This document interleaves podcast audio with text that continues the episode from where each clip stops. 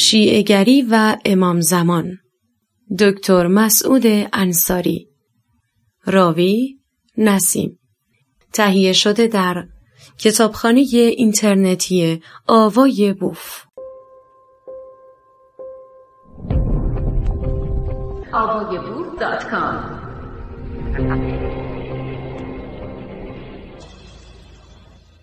ریشه های پیدایش شیعگری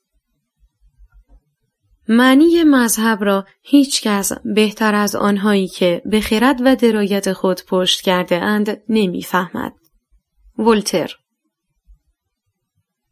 پایه و منشأ ایجاد شیعگری را سه عامل تشکیل می دهد. یک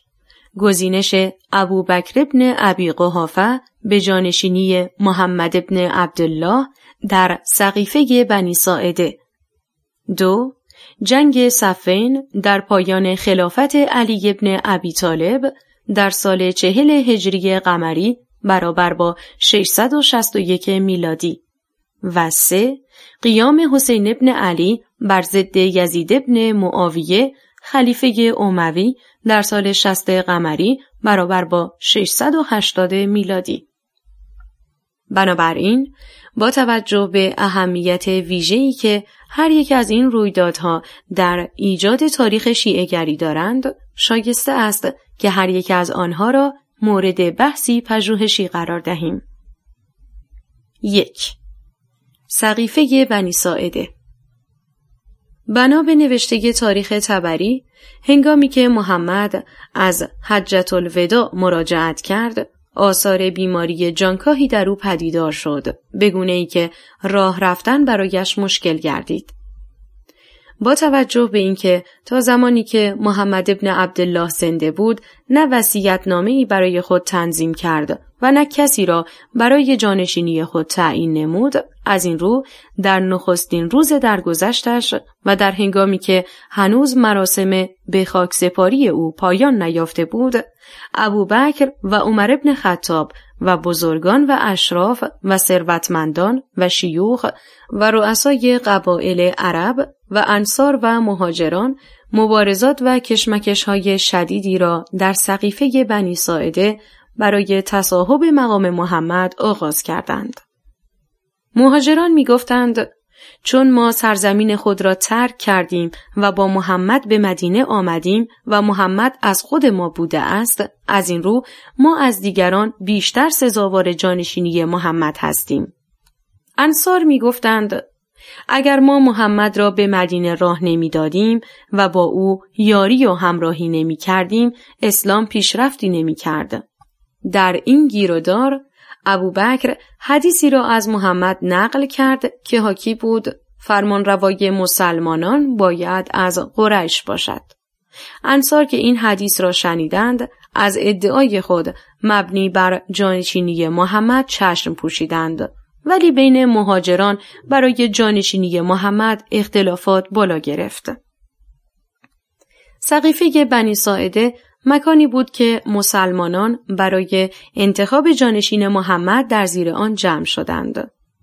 برای شرح دقیق، درست و کامل ماجرای سقیفه بنی ساعده، قسمتهایی از این رویداد مهم تاریخ اسلام را از جلد چهارم تاریخ تبری نقل می کنیم.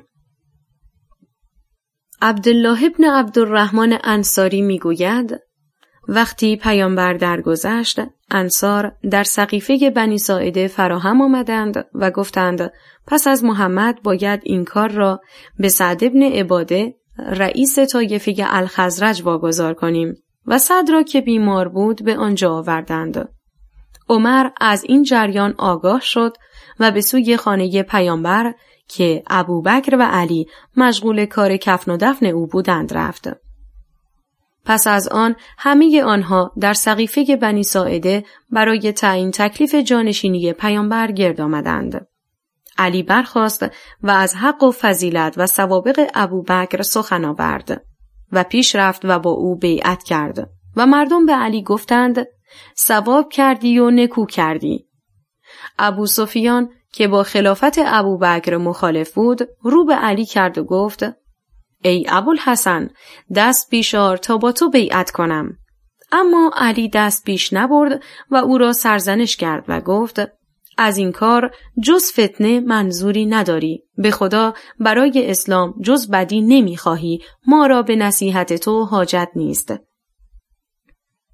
دلیل اینکه علی ابن ابی طالب برای کسب کرسی خلافت زیاد با فشاری نمی کرد آن بود که می‌دانست در بین مسلمانان پایگاه قابل توجهی ندارد. علی بسیاری از سران قبایل را ستمگرانه کشته بود و از این رو مردم نسبت به او تمایلی نداشتند.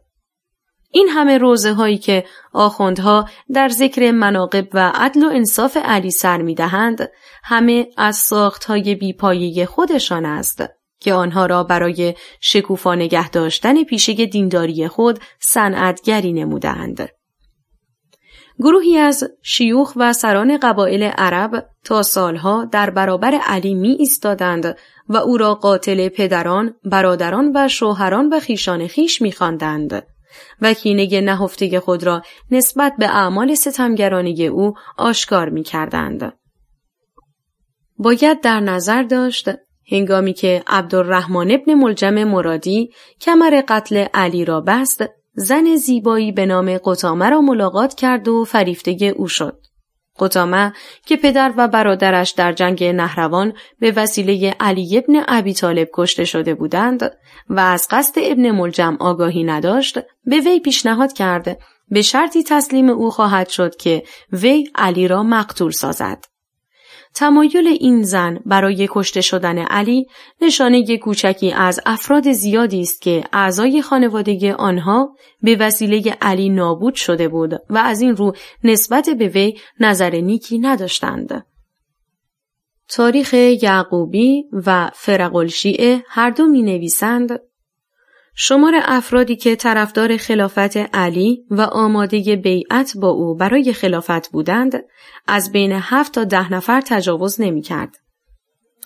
هنگامی که محمد ابن عبدالله درگذشت و اعراب مجبور شدند جانشینی برای او برگزینند فرصت یافتند تا کینه های جرف خود را نسبت به علی ابن ابی طالب آشکار سازند. گذشته از آن علی جوانی بود که برخلاف ابوبکر از سیاست و خلافت و کشورداری آگاهی و تجربه ای نداشت و از محبوبیت اعراب و نفوذ بین آنها بی بهره بود. نگاهی به شرح زندگی علی ابن ابی طالب نشان می دهد که اگرچه او از روح سلحشوری و جنگاوری قابل توجه و شایان تمجیدی برخوردار بود ولی از نظر کارایی مغزی و ذهنی اگر از سطح عادی و متوسط اعراب آن زمان پایین تر نبود ولی هوش و درایت او از این فراز نیز بالاتر نمی رفت. برای اینکه بهتر بتوانیم به سطح کارایی مغزی و فرهنگ اعراب در آن زمان پی ببریم بی مناسبت نیست به رویدادی که سمام ابن اشرس در این باره ذکر کرده توجه کنیم. سمام ابن اشرس می‌گوید زمانی از بازار بغداد میگذشتم مردی را دیدم که سایر افراد دور او جمع شده بودند. با خود فکر کردم که جمع شدن مردم در این نقطه بدون سبب نیست. از این رو از شطور خود پایین آمدم و در کنار سایر افراد حاضر در آن محل در صدد جستجوی علت گرد آمدن آنها در آن نقطه برآمدم. سپس مشاهده کردم مردی که یکی از چشمانش چرکین و چشم دیگرش دارای دانه ای بود قصد فروش سرمه ای را به مردم داشت و می گفت این سرمه همه بیماری های چشم را درمان می کند. به وی گفتم اگر سرمهت چنین معجزه ای دارد چرا برای درمان چشمان خود از آن استفاده نمی کنی؟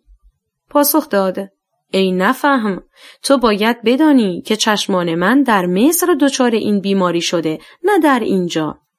پیش از اینکه من فرصت پاسخگویی پیدا کنم افرادی که در آنجا گرد آمده بودند به طرفداری از مرد سرم فروش به من حمله کردند و من به زحمت توانستم خود را از ضربات آنها نجات دهم. حال باید توجه داشت که اگرچه علی ابن ابی طالب مردی شجاع و دلاور بود ولی از نظر کارایی مغزی انسان قابل توجهی به شمار نمی رفت. از دگرسو ابوبکر یار نزدیک محمد مردی با تجربه و جهان دیده بود و محمد در بستر مرگ او را برای برگزاری نماز به جای خود به مسجد فرستاده بود و همین دلیل کافی است ثابت کند که محمد به گونه غیر مستقیم برای جانشینی خود به ابوبکر تمایل داشت نه به علی بنابراین ابوبکر از همه نامزدهای جانشینی محمد برای خلافت مسلمانان شایسته تر به نظر می رسید. به همین مناسبت نخستین کسی که با ابوبکر برای جانشینی محمد بیعت کرد عمر ابن خطاب بود. بدین ترتیب در حالی که علی با هر سه خلیفه پیش از خود یعنی ابوبکر، عمر و عثمان از روی میل و رضا و نه با تقیه بیعت کرده است با این وجود پیروان شیعهگری عقیده دارند که محمد ابن عبدالله در روز غدیر خم علی را به جانشینی خود گزینش کرده است. از این رو شایسته است که شرح کوتاهی از غدیر خم به خامه درآوریم. غدیر خم نویسندگان شیعگری نوشتند هنگامی که محمد مراسم حجت الودا را در مکه انجام می‌داد جبرئیل نزد او آمد و اظهار داشت خداوند دستور می دهد علی ابن ابی طالب را به جانشینی خود برگزینی. از این رو محمد در راه برگشت به مدینه در روز هجدهم زیحجه سال دهم هجری در غدیر خم که گودال بزرگی است بین مکه و مدینه به پیروانش دستور داد در آن محل توقف کنند. پس از اینکه همراهانش که بین هفتاد هزار تا صد و بیست هزار نفر بودند در آن محل متوقف شدند محمد دستور داد جهازهای شطورها را روی یکدیگر قرار دهند و سپس خود بالای آن رفت و به علی دستور داد نزد او بایستد. آنگاه دست علی را بالا برد و گفت من کنت مولا فهازا علی مولا. اللهم وال ما والا و آدمن آدا یعنی هر کسی که مرا مولای خود می‌داند از این پس علی را مولای خود خواهد دانست. خداوندا هر کسی که او را دوست دارد تو هم او را دوست بدار. و هر کسی که با او دشمنی ورزد تو هم دشمن او باش آنهایی را که به او یاری می‌دهند یاری کن و آنهایی را که با او مخالفت می کنند معیوس و ناامید ساز. پیش از اینکه به ادامه گفتار بپردازیم باید به این نکته اشاره کنیم که گویا صنعتگران هنر امام زمان سازی در افسانه سرایی های خود فراموش کرده که متون قرآن آشکارا گفته است الله پیش از آفریدن انسان سرنوشت او را تعیین می سازد و انسان را در تغییر سرنوشتی که الله از پیش برایش مقرر ساخته هیچ اختیاری نیست. زیرا فقهای داستان سرا در نوشته بالا با کمال شگفتی الله را کارگزار اراده و احساسات محمد به شما را ورده و آمرانه به او فرمان می دهند چنین و چنان کن. بدیهی است که نویسندگان غیر شیعه داستان مذکور را ساخته و پرداخته ملایان ایرانی و یونانی ها می دانند و عقیده دارند به دلایلی که به تفصیل شرح دادیم محمد هیچگاه در عمر خود سخنی از جانشینی علی بر زبان نیاورده است. دائرت المعارف مذهب و اخلاق می نویسد برخلاف تمام احادیثی که پیروان شیعهگری درباره برگزیدن علی به وسیله محمد برای جانشینیش نقل می کنند، هیچ دلیل و نشانه ای وجود ندارد نشان دهد که محمد در روز غدیر خم علی را به جانشینی خود برگزیده باشد. ملایان شیعهگری همچنین می‌گویند پس از اینکه محمد ابن عبدالله به شرح بالا علی ابن ابی طالب را به جانشینی خود شناختگری کرد عمر ابن خطاب نزد او آمد و به عنوان شادباش به او گفت حنیا لک یا ابن ابی طالب اصبحت مولای و مولی کل مؤمن و مؤمنه. یعنی گوارا باد بر تو ای فرزند ابی طالب مولای من و مولای هر زن و مرد مؤمن و مؤمنه اگر این فرض درست باشد ملاهای شیعگری باید به چند نکته پاسخ گویند اول اینکه چرا به گونه ای که در پیش گفتیم عمر در اجتماع سقیفه بنی ساعده نخستین کسی بود که با ابوبکر برای جانشینی محمد بیعت کرد. دوم اینکه چرا عمر به شرکت کنندگان در اجتماع مذکور اظهار نداشت که محمد در حضور او علی را برای جانشینی خود تعیین کرده و حتی وی بدین سبب به او شادباش گفته است.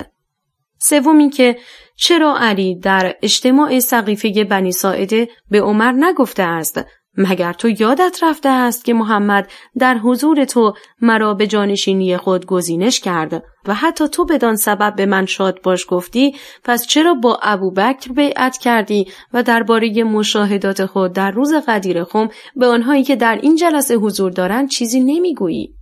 چهارم اینکه کسی که اندکی با فروزه های اخلاقی و روانی عمر که مردی خودخواه، پرمنش، خشن و جاه طلب بود و در ضمن ارزش و احترام ویژه‌ای بین مسلمانان داشت و حتی خود محمد نیز از او حساب می برد آشنا باشد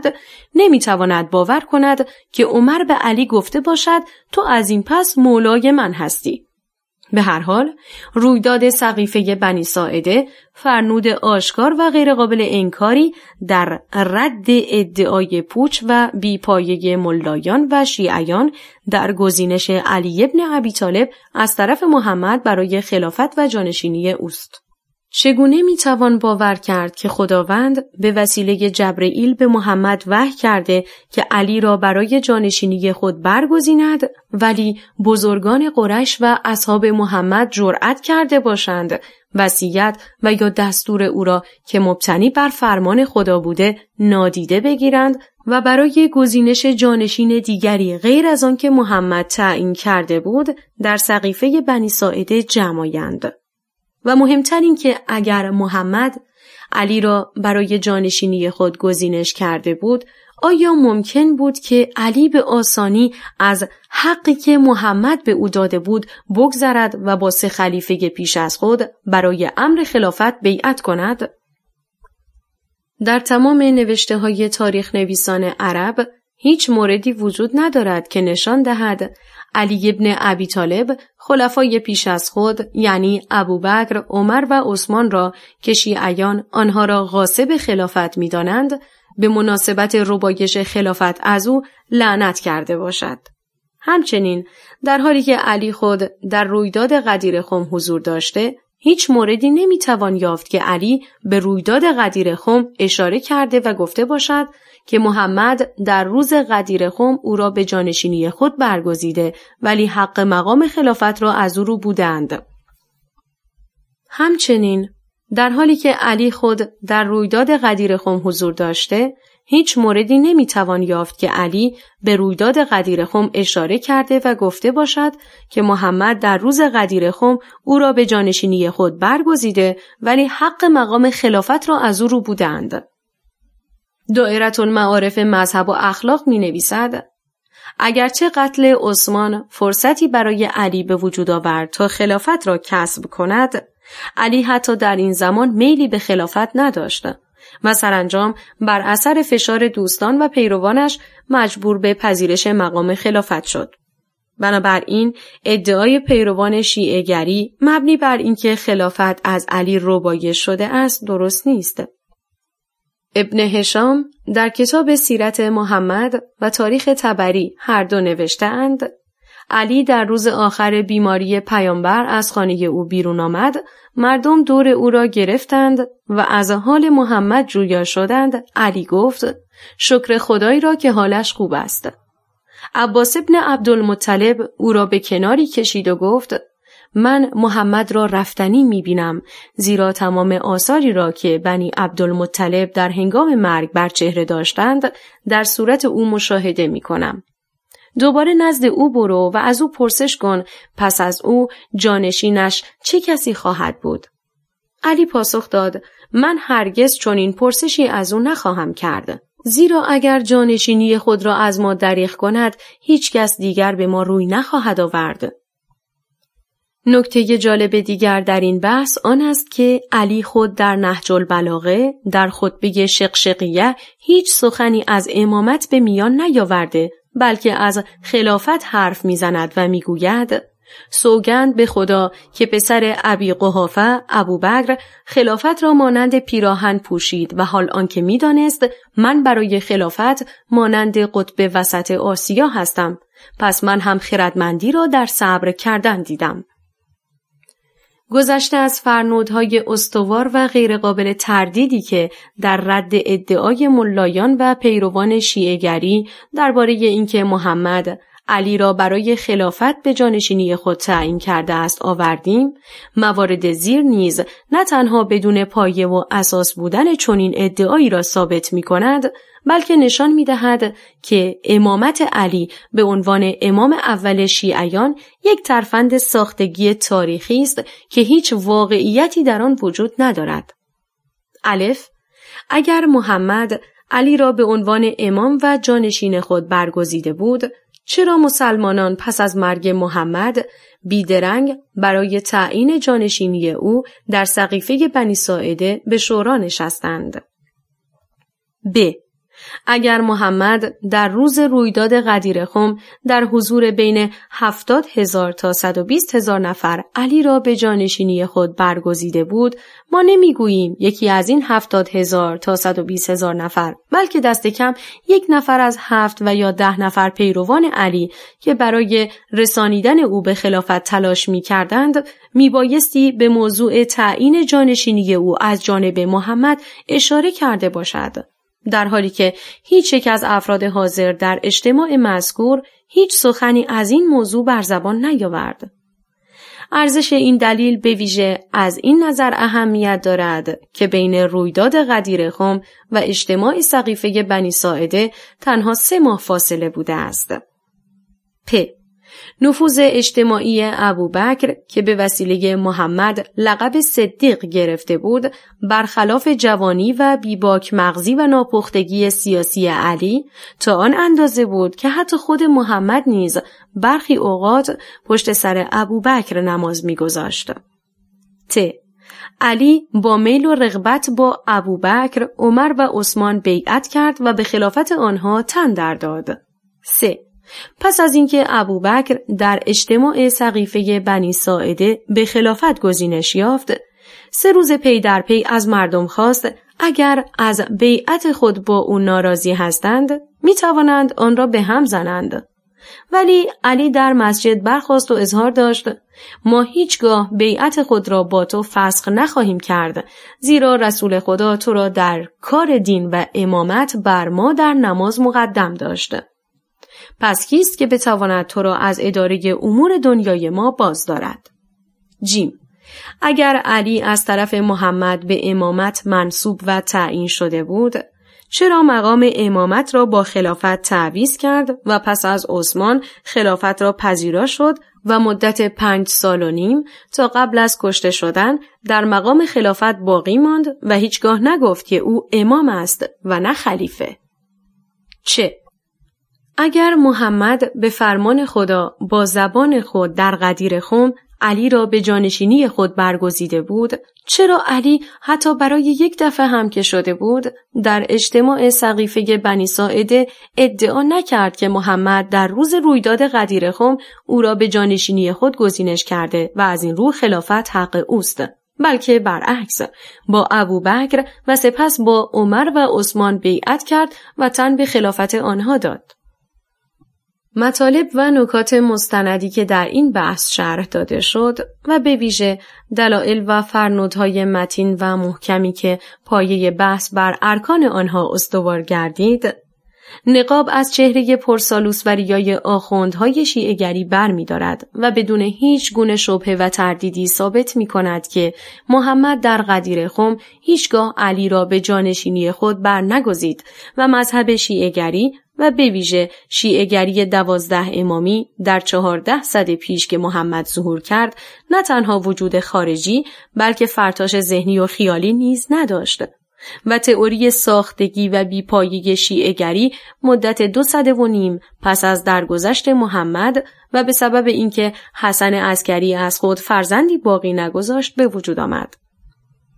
گذشته از کلیه حقایق تردید ناپذیر مذکور نگاهی به درون مایه کتاب بازشناسی قرآن نگارش نویسنده این کتاب که بر پایه نوشته های نویسندگان شهیر و پژوهشگران نامدار شرق و غرب و به ویژه تاریخ نویسان معتبر عرب به رشته نگارش درآمده نشان می دهد که اسلام در ذات یک رژیم غارت و چپاول و زنربایی بوده که محمد برای ارزای حس قدرت طلبی خود به وجود آورده است. اگر مطالب و اصول و احکام قرآن با دیدی خردمندانه و غیر احساسی و با ذهنی که از پیش اشغال نشده بررسی شود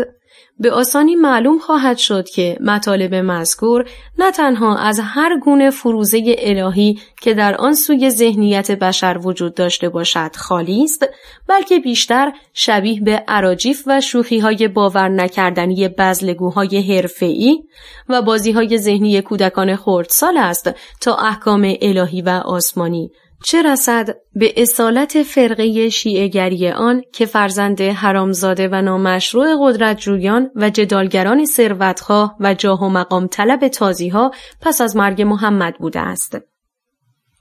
می‌گویند شخصی پیوسته به عطاری مراجعه و از او مواد عجیب و غریب خریداری می‌کرد. عطار که از کار این شخص به شگفت و کنجکاوی افتاده بود روزی به او گفت می توانم از تو پرسشی بکنم؟ مشتری پاسخ داد البته عطار ممکن است به من بگویی این مواد را برای چه مصرفی از من خریداری می کنی؟ مشتری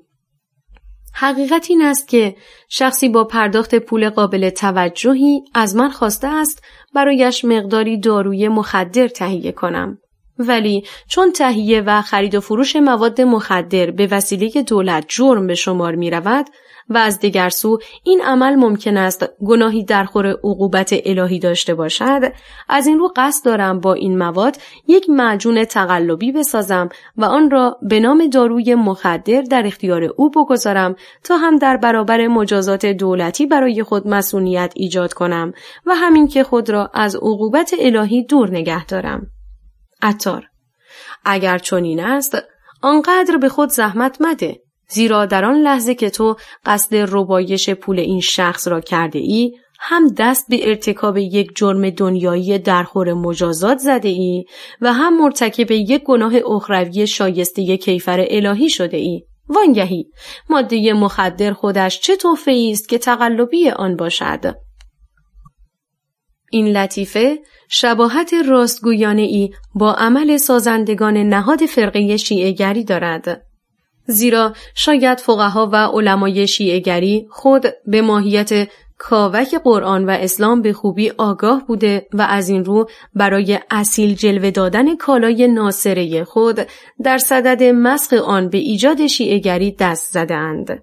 بنابراین درباره خمیرمایه ذهنی این افراد با بهرهگیری از گفتار آن عطار باید گفت اسلام بر پایه اصول عقل و منطق سلیم و نوشته هایی که کوچکترین تردیدی در آنها نمی‌توان یافت خود یک تحفه کاوک و غیر عقلانی است که روش های نابخردانه اش با هیچ منطقی سازگاری ندارد. چه رسد به فراورده حرامزاده آن شیعگری